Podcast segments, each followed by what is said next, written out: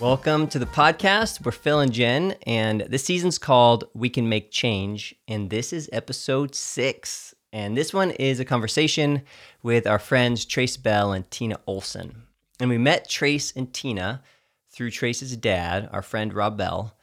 But when we met them, they were it was like we met them separately. There was Trace and then there was Tina, and now they're Trace and Tina. And they're a couple and they're doing new work together, which Jen and I love because, well, we're a couple that are doing new work together and it's fun to connect with friends doing similar things along the way and laugh together and be like, man, we had to work through that fight this morning before we could lock into this uh, podcast episode. So, um, you know, you kind of get it. So, Trace became captivated by the experience of consciousness and especially how our internal selves, our consciousness grows and evolves and changes over time. And that is what a lot of his work is about, is helping people grow um, and integrate that. And he says spirituality is about connecting all the different aspects of your life so that you have a cohesive and integrative spirituality that includes rather than excludes and ignores. And he says what he's passionate about is helping people develop a full picture spirituality that's about exploration and integration. Tina has a master's degree in political theory, a background in corporate strategy, and is also a certified theta healer and energy leadership coach. And she says she believes that a loving, joyful, beautiful life is possible if we're willing to do the hard work of healing and expanding and growing. And she holds a vision of love based systems and interdependent relationships. And what Trace and Tina are up to is they're leading courses together, teaching spiral dynamics, helping people learn about and integrate their own spiritual growth in their individual lives as well as in corporate settings. Uh, their courses include uh, Head to Heart, Integrated Spaces, Living the Spiral, and Kids and Spirituality. And he talks about raising kids, but from the perspective not of being a parent, because he is not a parent at this point in his life, but rather his experience as a kid coming through his parents' home, which is super interesting. Uh, their courses can be found at Trace's website, tracebell.com. It's got three L's. But before we jump into that conversation, I want to share something else with you. We have something new on the site, which is an audio download of how to reimagine your life. So, what we've done is we've taken everything that we learned from our three How to Reimagine Your Life experiences um, in different locations.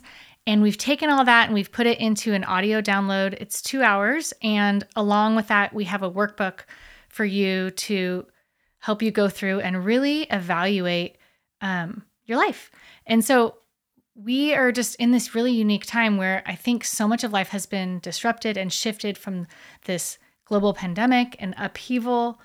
And we're not going back to the way things were.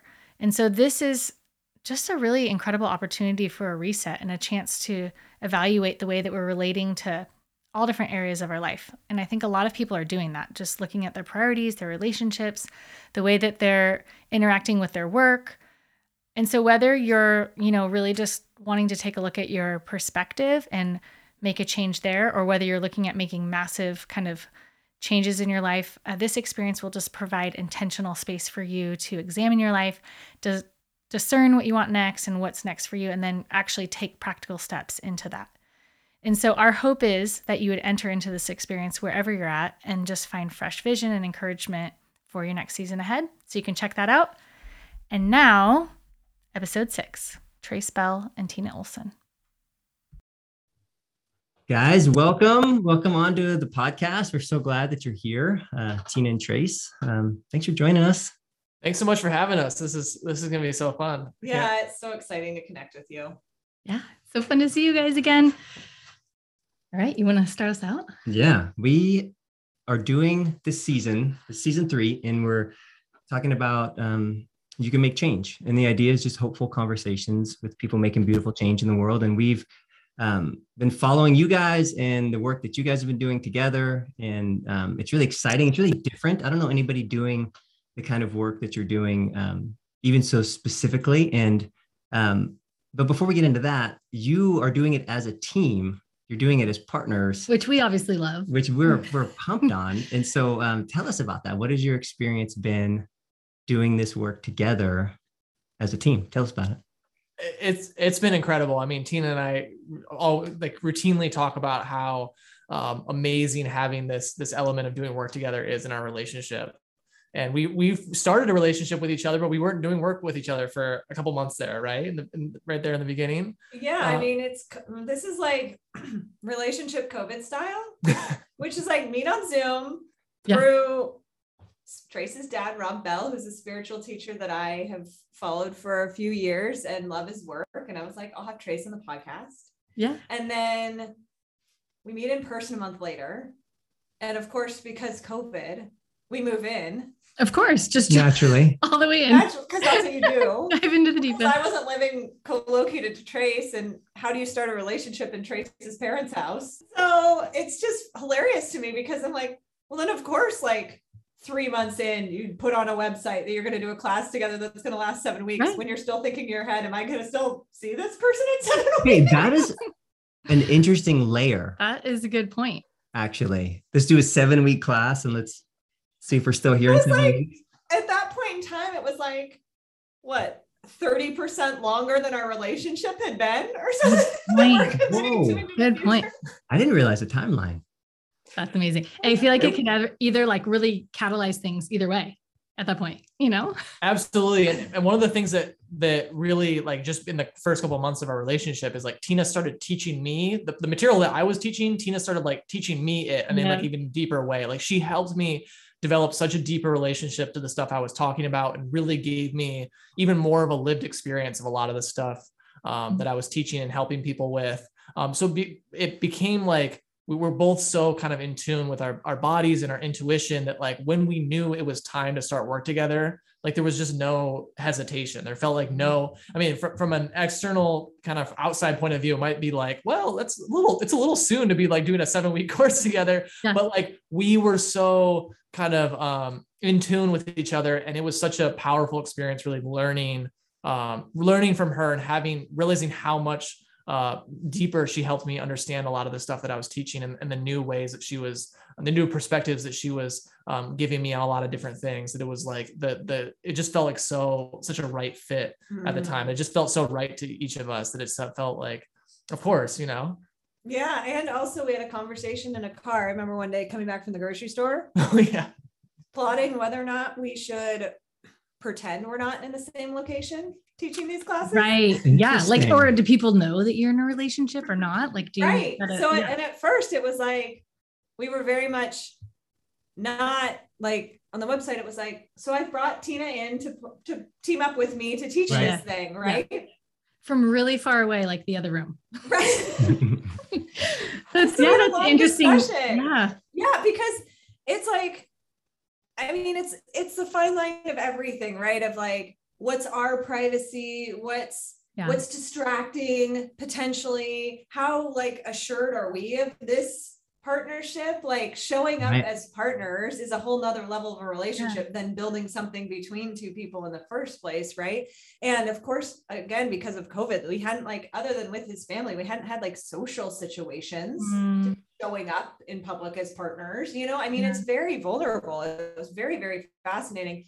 But of course, after talking ourselves around in circles and saying a lot of really silly things, we came to a realization of like, no, no, no, all the work we do is about alignment. We're not going to like pretend that we're something other than we're not. We don't need to overtly come out in the first class and say, oh, by the way, yeah. Right. uh, here's the uh, here's the other theme going on here but we were like we don't need to pretend people can pick up what they pick up. And i think by about like the third group that we started so maybe a couple months in then it was finally just overt that we were like oh yeah by the way this is a thing. Yeah I remember that conversation in the car and I remember like talking to her like okay I can be like in that this room you can be in this room so therefore like we'll be on separate screens but when I'm speaking like you won't be able to hear me in the room that you're in. I remember like Planned this out. like really like convoluted plan to like where we could both be on separate screens. And then like Oh, yeah. listening to myself You're like say that and be like wait hold on Trace Yeah. like so take a step back here like how ridiculous is it? You're trying to come up with this like convoluted plan so that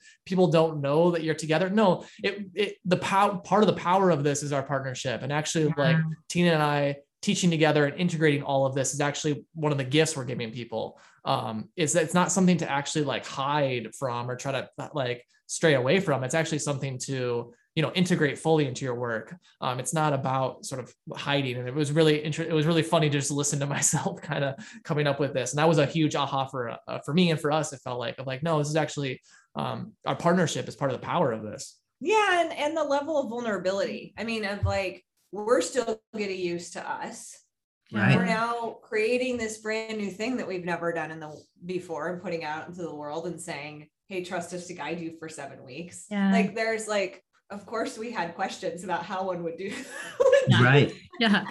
Yeah. Oh, I love it so much though. And you guys are such a great compliment to each other. I mean, we were even laughing looking at like your two websites because you guys are so different Oh and my just gosh. the way you present yourselves on the websites. Like Trace is all like dark and like Black more and like moody. text. And you're like No light. pictures. And but The- I your feel like logo's like a color splash. It's like polar opposite. but you guys complement each other so well and it's beautiful, guys. I love it so much. thank you Thank you so much. And that's been one of the, the biggest joys of teaching with her is like we just have sort of have this like natural intelligence between us when we're working with people. Like like when someone says something like who who answers first and then who like Mhm. who complements that answer and like just the the the kind of natural integration of both of our perspectives Mhm. um, in this work has been really fun and kind of we how we can just like intuitively feel. Um, so we we both complement each other so well. It's like there's so many things, there's so many interactions I have with people when I'm when I'm with Tina where I'm like, if it was just me and that person, like I don't know exactly how it like I don't know exactly how to answer that just by myself, but like having Tina there, it's like just like a perfect kind of uh, Mhm. mix of our perspectives to really help Mhm. people. I love that. Um, Trace, our boys, I don't know if you know this, but they still talk about you and that conversation we had. you really made an impact Yeah, in the front yard. um, about I remember that. That was an Consciousness. amazing. They may had an impact on me too. That was an amazing, like, that was an amazing moment just to see like how like enlivened and excited they were. It was awesome. I mean, Carter will just like randomly bring it up out of nowhere. I, like, I don't like think you fully, you know, Dad. obviously It's get, consciousness. you know, consciousness. Uh-huh. Tell us Like, about expand that. on that, Carter. He's a consciousness dad. he doesn't get much farther. But He obviously, need we- to. he knows Yeah. that he is just infinite consciousness oh, he's he's. I feel like he knows a lot more than he lets on. He's he's got like a deep understanding. He does a deep knowing. really sharp. But um obviously that made an impact on our family. And I love seeing that you're like teaching about this so much now and doing this such a part of your works. Can you it's obviously it's a really complex idea, but is there any way that you could kind of just like narrow that down and sum up that idea of consciousness and and how that's helping people in the work that you guys are doing? Yeah, absolutely. To me, c- consciousness is actually just a, a fancy word for what is always here and what is always right now. Um, con- you can t- use consciousness, the present moment. Um, I was, I had this deep fascination with consciousness ever since I've been a little kid. Uh, but ultimately, what I was fascinated by is what is this? What is the isness that's always here? Because we we have we have this these human experiences, but we're in, in uh, experiencing these human experiences through consciousness, and we're experiencing them in the present moment. So just like really developing an even more a deeper and deeper relationship with consciousness in the present moment um, has really been my journey. It's really been my my kind of thread and through line through uh, into spirituality. Um, so so consciousness again, it's like you said, it's a, it can be kind of like a complex and kind of abstract concept, um, but we really bring it down to um, right now. It's it's what's happening right now, right here, and spirituality boils down to coming back coming back to what's right now and right here. Um, so that's probably the best way I would describe Mm. it. I love that.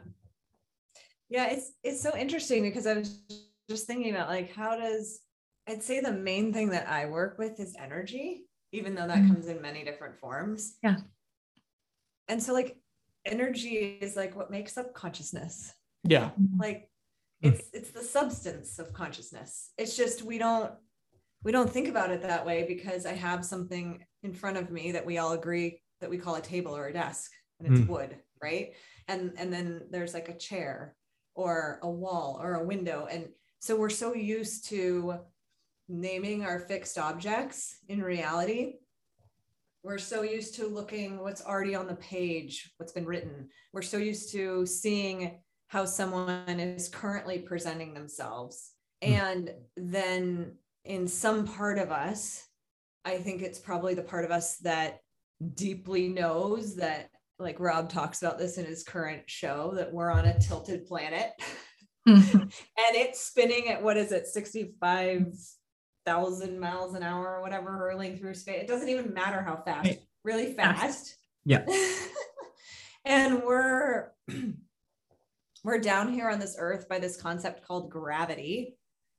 But we often don't think about gravity unless we're either like in the act of falling or, or like for me it feels like i wake up in the morning sometimes and i feel like i have to actively try to ground myself. I was doing this this Mhm. morning like okay bring that like roots out of the body into the ground. Like i don't actually have to do that. The ground holds me here.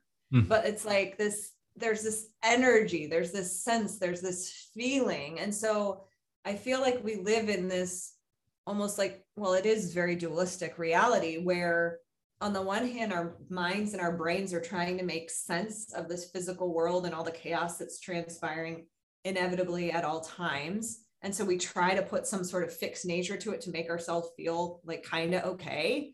And then the other hand like what's actually going on here is we're constantly changing. We're constantly observing new realities. We're constantly creating reality in the present moment. In every moment every interaction we have the choice of something rooted in love which i believe is the energy of the entire universe or something rooted in fear. Hmm.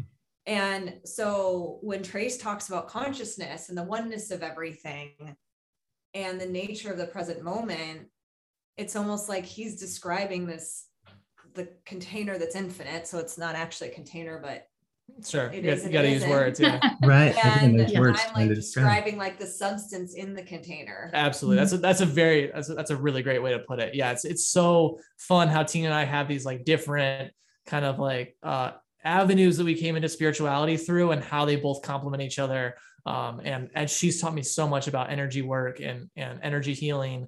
Um, so our different perspectives they they overlap and align in so many ways, but they're also different in different ways, which is really fun. Tina uses the analogy of like we're both like in this kind of like like dark room, but we and we both have like flashlights in different parts. And like sometimes our flashlights overlap, but our flashlights are like showing different parts of this room and looking at different Mhm. parts of this room. So um it's it's just amazing to be in a relationship with someone where I can constantly learn so much about all the stuff that I teach about.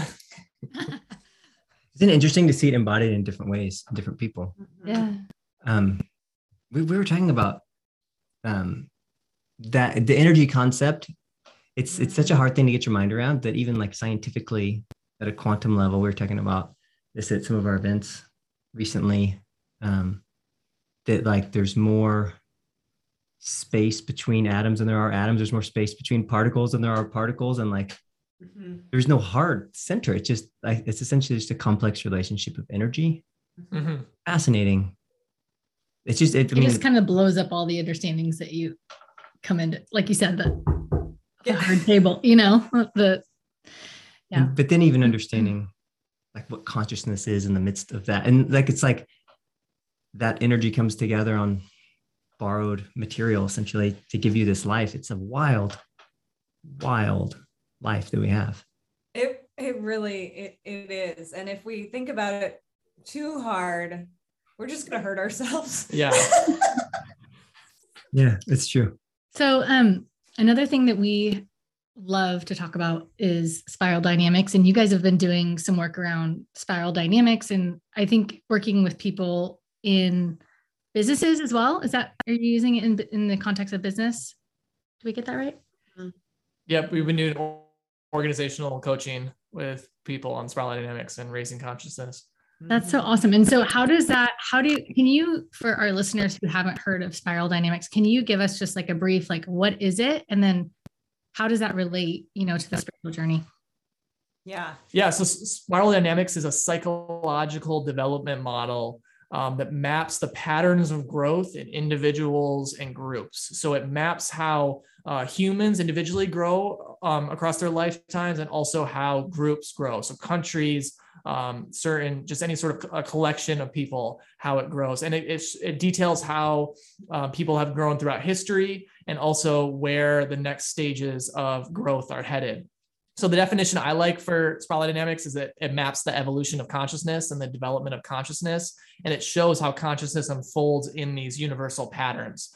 Um, so one of the the I mean, we, we could talk for for hours about Yeah. the uses of spiral dynamics, but one of the the thing that makes it so important for the spiritual journey is that it's a the power is that it's a framework and a language that puts um, words and language to a lot of things that people have experienced and intuited. So a lot of people um, have grown through these stages and see, seen these stages mapped in spiral dynamics um, they they felt them in their own life, and then Spiral Dynamics comes in and says, actually, there's a ton of data and research that actually shows that these are um, specific uh, stages that humans grow through. So it's very their sort of uh, community that's associated with a specific religion. They left their church, and they're like, "Why have I grown, but these people around me haven't grown?" It's like Spiral Dynamics is actually like, um, "Oh, that's actually a specific stage. That's actually a very universal um, human pattern is growing out of that." So it gives a lot of reassurance to people in you know i'm not i'm not crazy i'm not losing my mind i'm actually this is Mhm. actually a, a natural progression of consciousness and then why tina and i like it so much is that it's all about um, integration and integrating all of these stages within yourself and there's all of these stages have a healthy component and healthy aspect and integrated consciousness is all about um, integrating the health of all these stages so tina and i really like it because it, it's like a really nice vehicle for us to work on Mhm. work with people on their personal journey, um, give them this amazing framework, and also just help them in their own lives, like in a very practical way. Um, integrate all these different aspects and just live a more healthy, aligned, um, kind of whole life. Um, how would you would you add anything to that? Yeah. The work is in healing the unhealth that you experienced and then growing the health.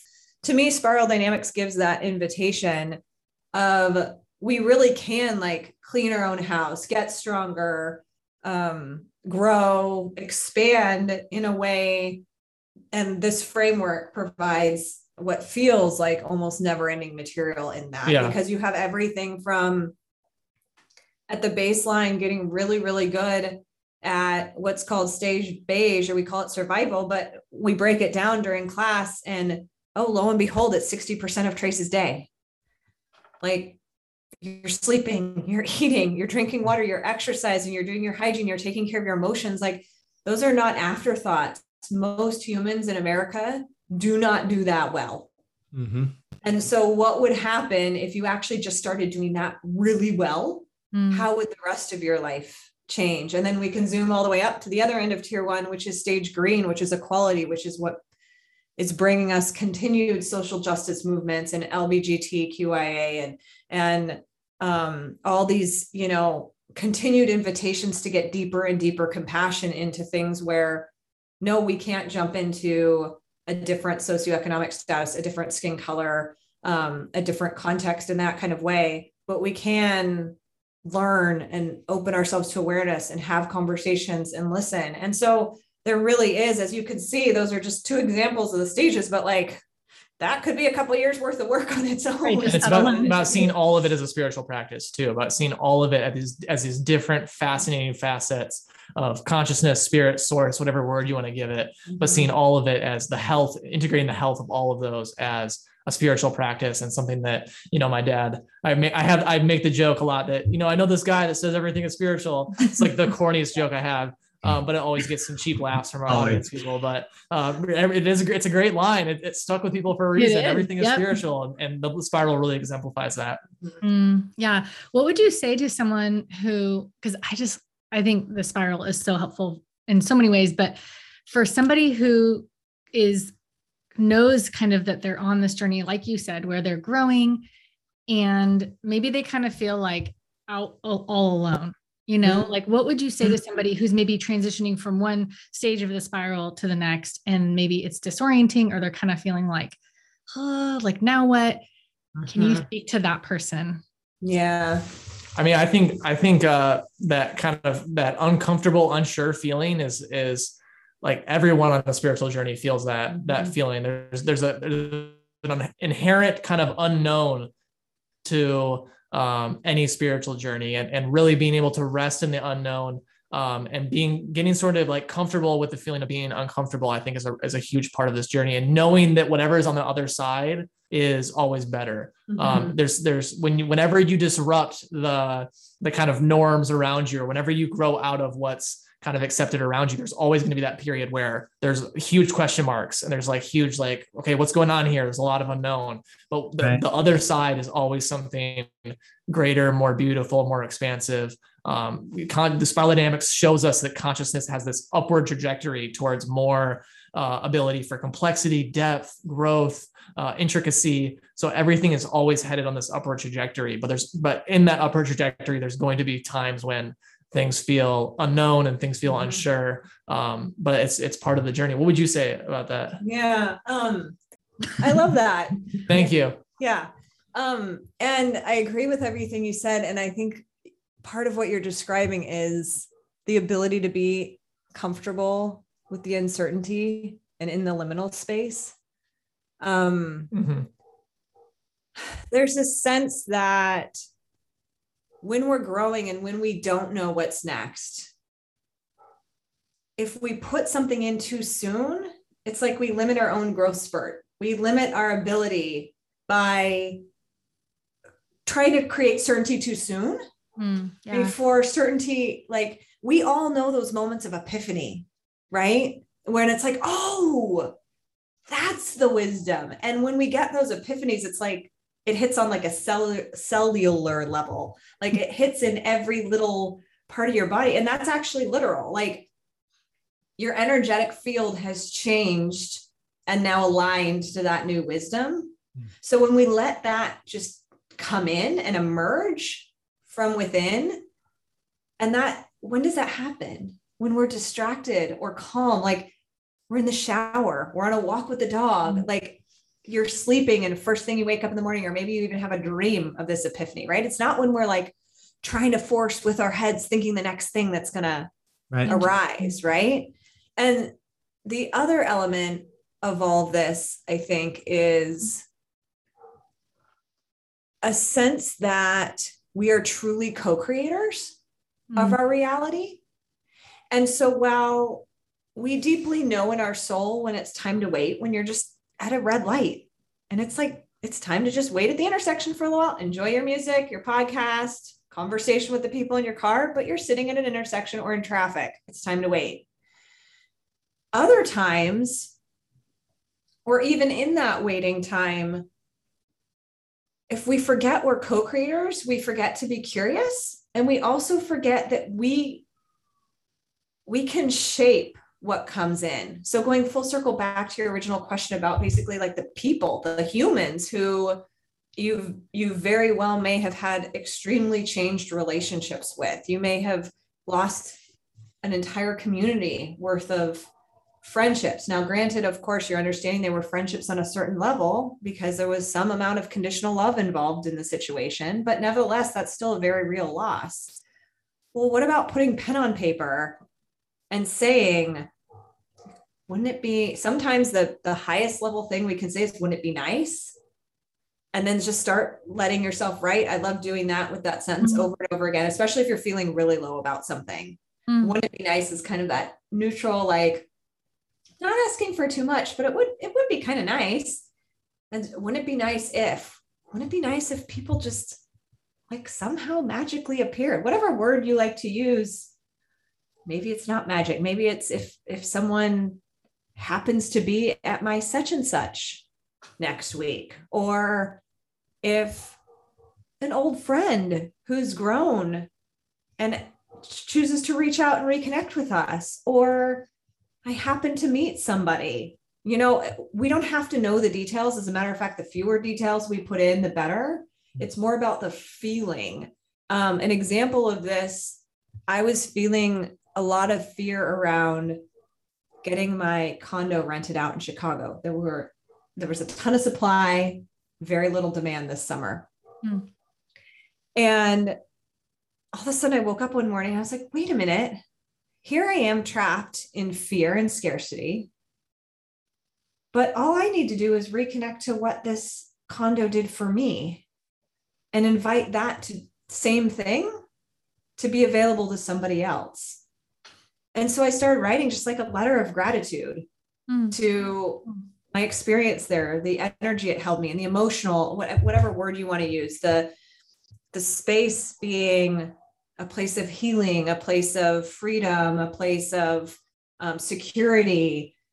And then I was like, may whomever needs that on a journey, may that person find this for everybody's. I love adding for everybody's highest and best because mm. I don't like making wishes for other people, or some might call uh-huh. it a uh-huh. prayer or a blessing or whatever. Like, I don't like overly specifying on behalf of other people's lives because the ego can get involved in that one. But I just like adding, like, for the highest and best of everyone involved. But we actually get to be co creators. So there's time for waiting.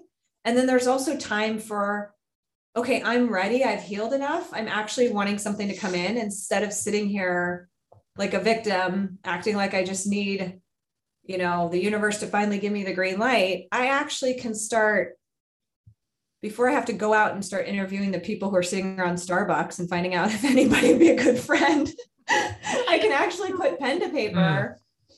and be a co-creator of my own life and let life that knows a lot more than I know and whether you call that God or source or spirit or the universe let that benevolent force bring what's next to you. It always works. It might not be on your particular timeline, but that's tends to do a lot more about us and what we still have to learn than it has to do with it. It's not like the universe or God is like sleeping on us.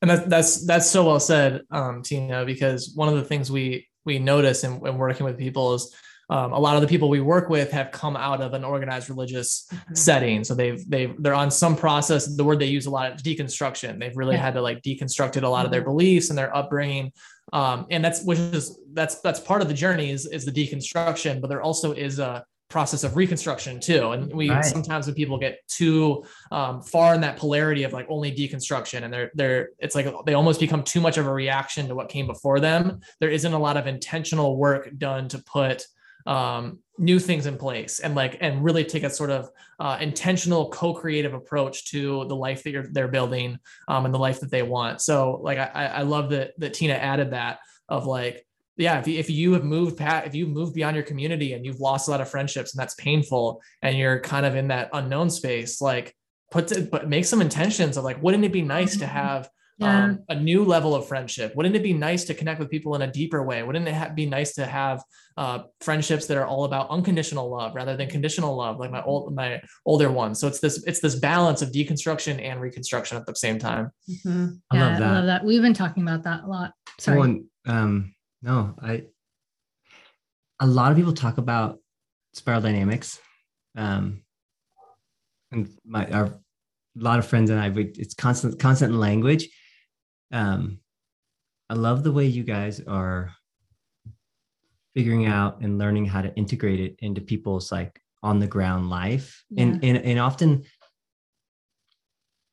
when I hear people talk about like growing from one stage to another, it's it's almost like it has to happen to you. It's like a death.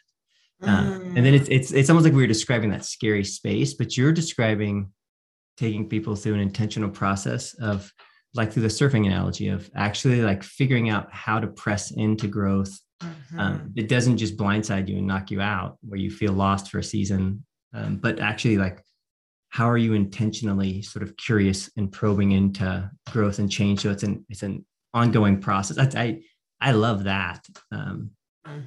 it's a lot. It's a lot more reconstructive than it is lost. It's it's more like a constant process of growth and change and evolution of consciousness like you're describing i i love that and i feel like few people it's it's a great tool that i've seen people use that um deconstructs but um it feels like the way you're describing it is a really neat process of like really practical reconstructing i love that Mm-hmm. Thank you so much. Yeah, that was one of our, our main focuses and goals when, when we taught when we taught the spiral was a lot of times the spiral is kind of taught and understood in this very kind of like hierarchical way where people yeah. learn it, they're like, how do I get out of my stage and get to this higher stage? And they kind of view it as like one more thing to like achieve or one more ladder to move up on. And Tina and I intentionally focused on the fact that each of the stages mapped in spiral dynamics has a healthy way that it looks and has a health to it that's necessary to integrate. So it removes that hierarchical nature because when you focus on the health, no stage is actually better or more important than another stage because all the health of each stage is equally as important. So for us, it's so much less about like trying to figure out how you like work your way up the spiral and it's actually just a focus mm-hmm. on how do you integrate in a practical way how do you integrate the health of all of these stages because that's actually what elevates your consciousness and allows you to live more integrated um, so we, we purposely we, mm-hmm. we really intentionally teach it in a way in which we're trying to like remove a lot of the kind of unnecessary ideas that people kind of get about it that turns into one more mind game or one more mm-hmm. way that people kind of separate and label and actually use it as a, a tool to become more whole and integrated um, and have more compassion and empathy. Mm-hmm. I love yeah, that. It's really beautiful to watch people actually embrace their growth instead of it being a process of just like continued having it happen to you mm. through external life events. Yeah. Um, the victim. Yeah yeah and then how can you not feel like half life is happening to you mm. when right. every single thing is like it only comes because you lost the job you lost the human you lost the relationship you someone's right. yelling at you again you got sued you know like of course that's going to feel like life happening to you yeah. um so yeah we're huge advocates of taking a proactive approach doesn't mean we can avoid all hard circumstances but does mean we're better equipped when they happen yeah yeah. I love the the idea just like the empowerment that you're talking about you know? And even just like um the value of each of the stages like we talk about that with our kids like our kids need a lot of blue you know? Like they're in they kids need like some of those like building blocks like we can't just like ex- start like teaching them at like a you know at this like green yellow level and expect them to like have already integrated all these other steps along the way. You know what I mean? And so yeah, you can't die to a self that you have that you to, don't have to develop. you know, great, great line. Yeah. So um it's interesting because you guys are doing some work around kids and spirituality. And um I love it's such an interesting lens because you don't have kids, Trace.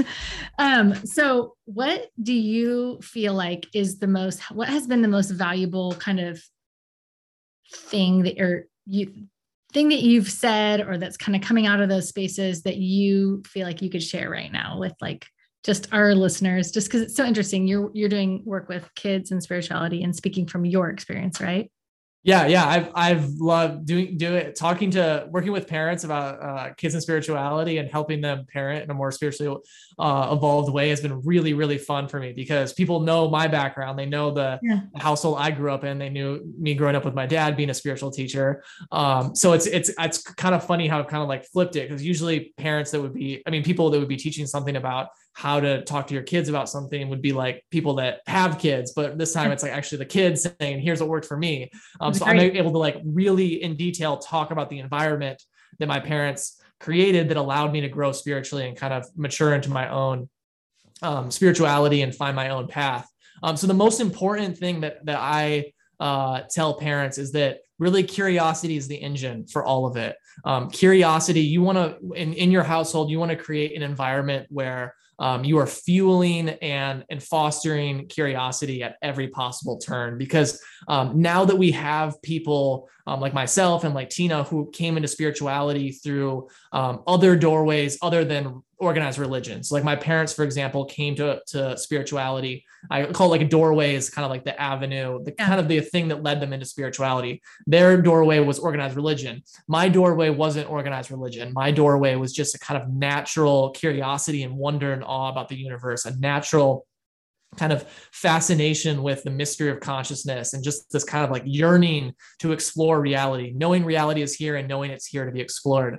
Um, so, and the most important thing my parents did was they never ever um, pushed Christianity or pushed any sort of organized religion on me. They only ever let me have my own curiosity and they only ever encouraged um, and foster that curiosity. So they only ever encouraged my questions. They only ever celebrated in the fact that I was curious about things and I had wonder and awe about things. They never put any sort of stress or worry or tension about on me about that I maybe wasn't having the same doorway as them. So the thing that I really um, stress to parents is like, uh, your kid will might have a different doorway than you. And as a parent you really want to pay attention to the the questions that they're asking the things that they're curious about and really create the environment that allows them to find their own doorway into spirituality.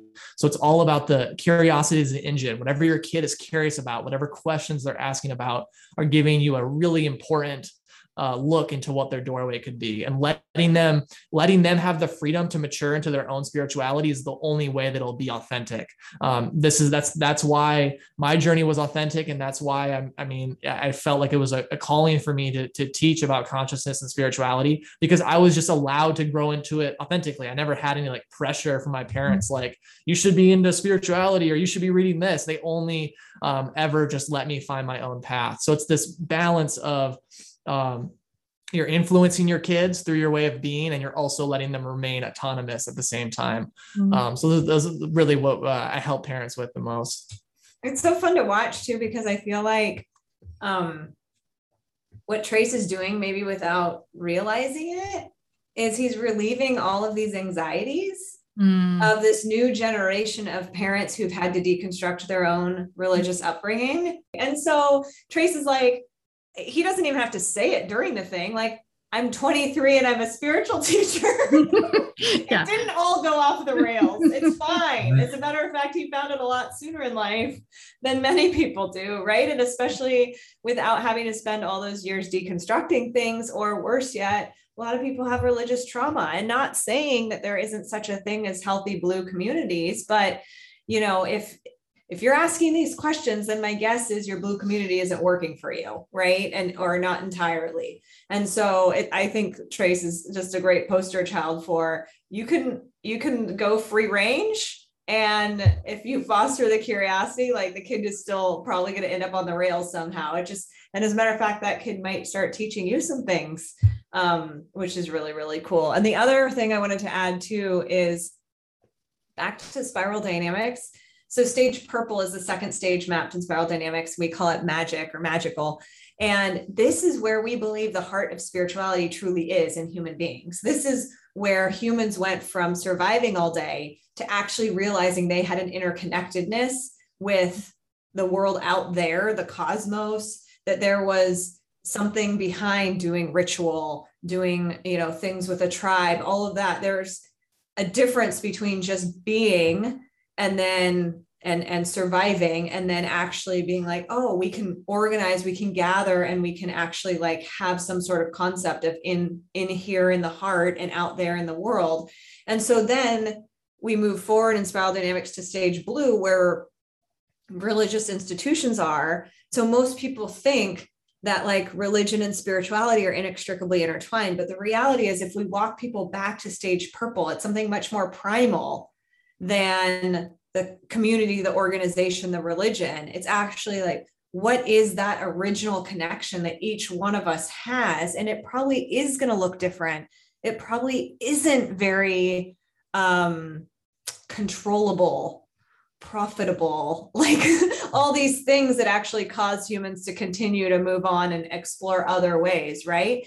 But when we go back to the heart of purple, we actually get to ask the other humans in their lives, whether they're kids or whether they're, you know, a, a friend or or our elders, we get to ask them what their doorways actually are. Is it nature? Is it music? Mm. Is it art? Is it what are you just naturally drawn to that makes you feel the most connected to your own inner world, your center? Because when you're most connected to that place, you're most connected to everything else out in the world too so it's it's a really cool like way to go back and just start playing like yeah. if every kid actually got asked these questions mm. or every parent just observed what their kids natural doorways were we would have a lot more empowered a lot more compassionate a lot more loving society than we have right now yeah what yeah, go ahead no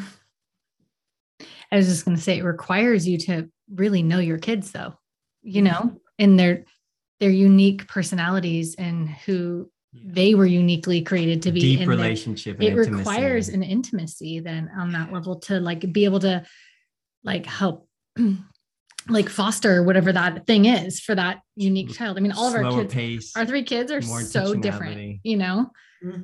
well i mean that's their yeah. doorways are completely different i'm sure well and then the I don't know. I mean, all the statistics of whatever are out the door now with COVID, but um, I mean, you can't even find what you want at the grocery store. So whatever statistics of how things worked before are, changed. but I know um, when I was working in the church, I, I worked with youth, and then um, we started a church together. Jen and I did, and I remember the statistics were like some high, like 80 something percent of kids when they graduated high school graduated church like they stopped going to church.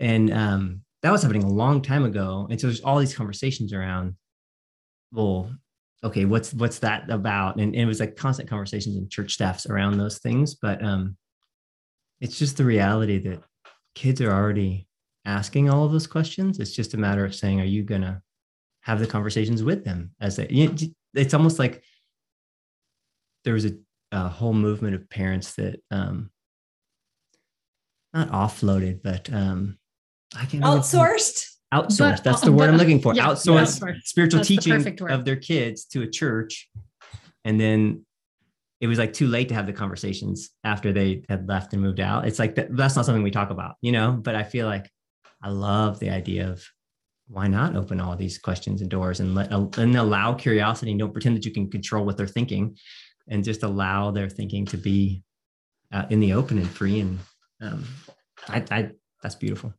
Yeah it requires a certain level of presence like a, just a presence and observation and just being with your kids and really seeing them for who they are. And, and the most the most important thing on my journey was just seeing how how much my parents really lived everything they were talking about too. Mm-hmm. all the the jesus teachings all the the stuff that my dad was talking about i was watching how it was actually um, he was actually embodying it, and it was actually making him i could see as a kid how it was actually making him a more loving human a more present father. Um, i could really like that that was having a tremendous impact on me. So it wasn't anything that my parents were like pushing on me or telling me what to think.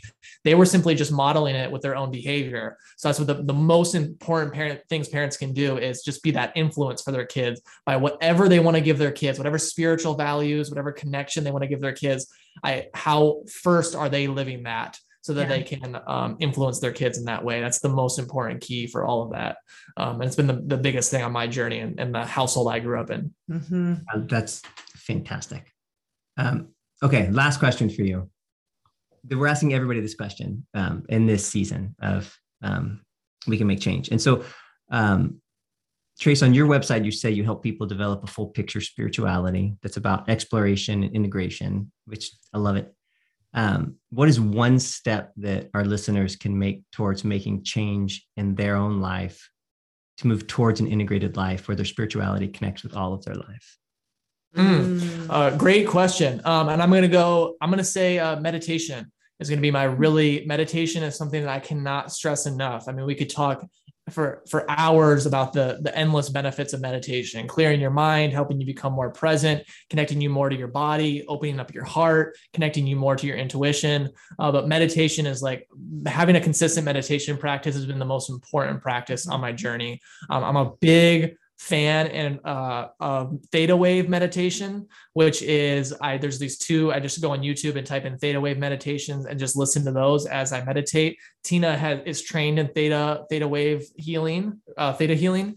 Um, so I, I I could for anyone listening, um, just to try theta wave meditation, just listen to theta wave, and we can send you some links. Yeah. Um, because I I just meditate. I just go with meditation because it has the most, it has the widest uh, sort of array of, of benefits and it's it just benefits in so many different ways so mm-hmm. i would go with mm-hmm. meditation mm-hmm.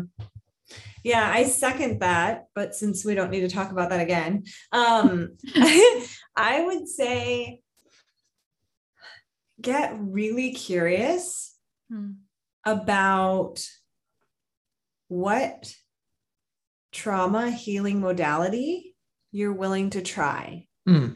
And so I talk about capital T and lowercase t traumas. Capital T would be the obvious things. You're a Vietnam War vet, you've been raped, all those awful things. The rest of us who haven't had those experiences, I think, can be deluded into thinking that we somehow got off scot free. Hmm. But I actually believe that the way that our society is oriented, we're constantly faced with lowercase t traumas things that these bodies weren't made to experience the levels of stress, the levels of exertion, the levels of input, um, the expectations on these vessels, and then add on top of it over time that we're not great at having an understanding of like the waves of grief and how long it takes to truly heal from losing a loved one, losing a beloved relationship, losing a community, losing a job, being put into survival mode, all of these things. We don't even have to talk about the populations who are constantly living in traumas of, of food scarcity or mm. housing scarcity or being in prison or whatever else. I'm just talking about like middle class humans are still um, faced with this stuff all the time. And so I think the only way we can heal all of us is to heal ourselves and then be a part of the ripple effect. Mm-hmm. And I think along with modern society came um, this beautiful invention of talk therapy and talking about things doesn't always get it resolved when there it's actually energies that are hanging out in our bodies mm-hmm. sometimes it just strengthens the pathway that that thing is going on or strengthens the story especially if these stories are very compelling stories um and so there are innumerable ways i think trauma is now starting to have a day um, just like meditation is. Like these are things that are now on bestseller lists of understanding. There's a book called The Body Keeps the Score. Yeah, yeah. Yeah. And um, so whether it's something like EMDR or another method is called NARM, or whether it's something physical, like we go to uh, something called network spinal, which is a chiropractic modality, but it's not cracking the back. It's actually retraining the nervous system that you're safe, that you're okay. But the coolest thing about that is once you know you're safe and you're okay, you actually get to expand into the field of possibility of where your body and your being haven't yet gone. Because our brains only know what's happened. So we only know how to repeat what's happened or try to not repeat what's happened. There's this whole world of creation and of infinite possibilities. Well, how do some people access that and other people don't? I think a huge part of this is if we get rid of the things that are telling our nervous system that we're not okay, basically misfiring from old incidences, hmm. um, then we open ourselves to this entirely new spectrum of what is possible in our lives because we've mm. literally changed our own vibrational field. So that's my vote is meditate and then figure out how you want to do some trauma work doesn't necessarily sound fun, but it's mm-hmm. actually the most liberating and fulfilling thing that I've ever journeyed through. And just to normalize, we all have trauma and we need to deal with it. Yeah, I love how you said that. Great. Like just you may think that you've gotten off the hook, but you probably no, have haven't. something. Nobody has. Yeah. you know, I love that because, and I think you're totally right that that trauma does keep you from all the fullness of mm-hmm. life. And, and unless we deal with it, which it isn't fun, I don't think, oh. at first to go into our deep pain places and actually face those things. And I mean, it, it does require some level of like, I don't know, you call it work, but like intentionality and like openness, openness, and courage, and, courage. Yeah. yeah. But then the healing on the other side and the freedom and the creativity and all the things that flow out of that. It's like, it's almost like I picture it like a, like a well that gets stopped up, you know, and it's mm-hmm. like we start taking like the pieces out of the like stopper and then suddenly it's like, you know, and I know that that's something that we've something we've done over and over again in our life actually it's like a constant thread put in some it's hours almost like things things creep in and you have to go back and like okay it's time again like let's do the work so thank you for that. You guys That's are awesome. awesome. You guys are so awesome. Thank you for joining us and sharing and for what you're doing. And we should love it. Thank you. Same. Thank, thank you. you. And just yeah, you guys are so awesome. To be a part of partners who are doing ripple effect work, work in the world is like there's no greater gift. Thanks, guys. Thanks so much for joining us. Don't forget to check out our website, philandjenwood.com, to register for upcoming experiences and to see what else is going on. And if you enjoyed this, feel free to subscribe. You can even leave a review. Keep going. See you next time.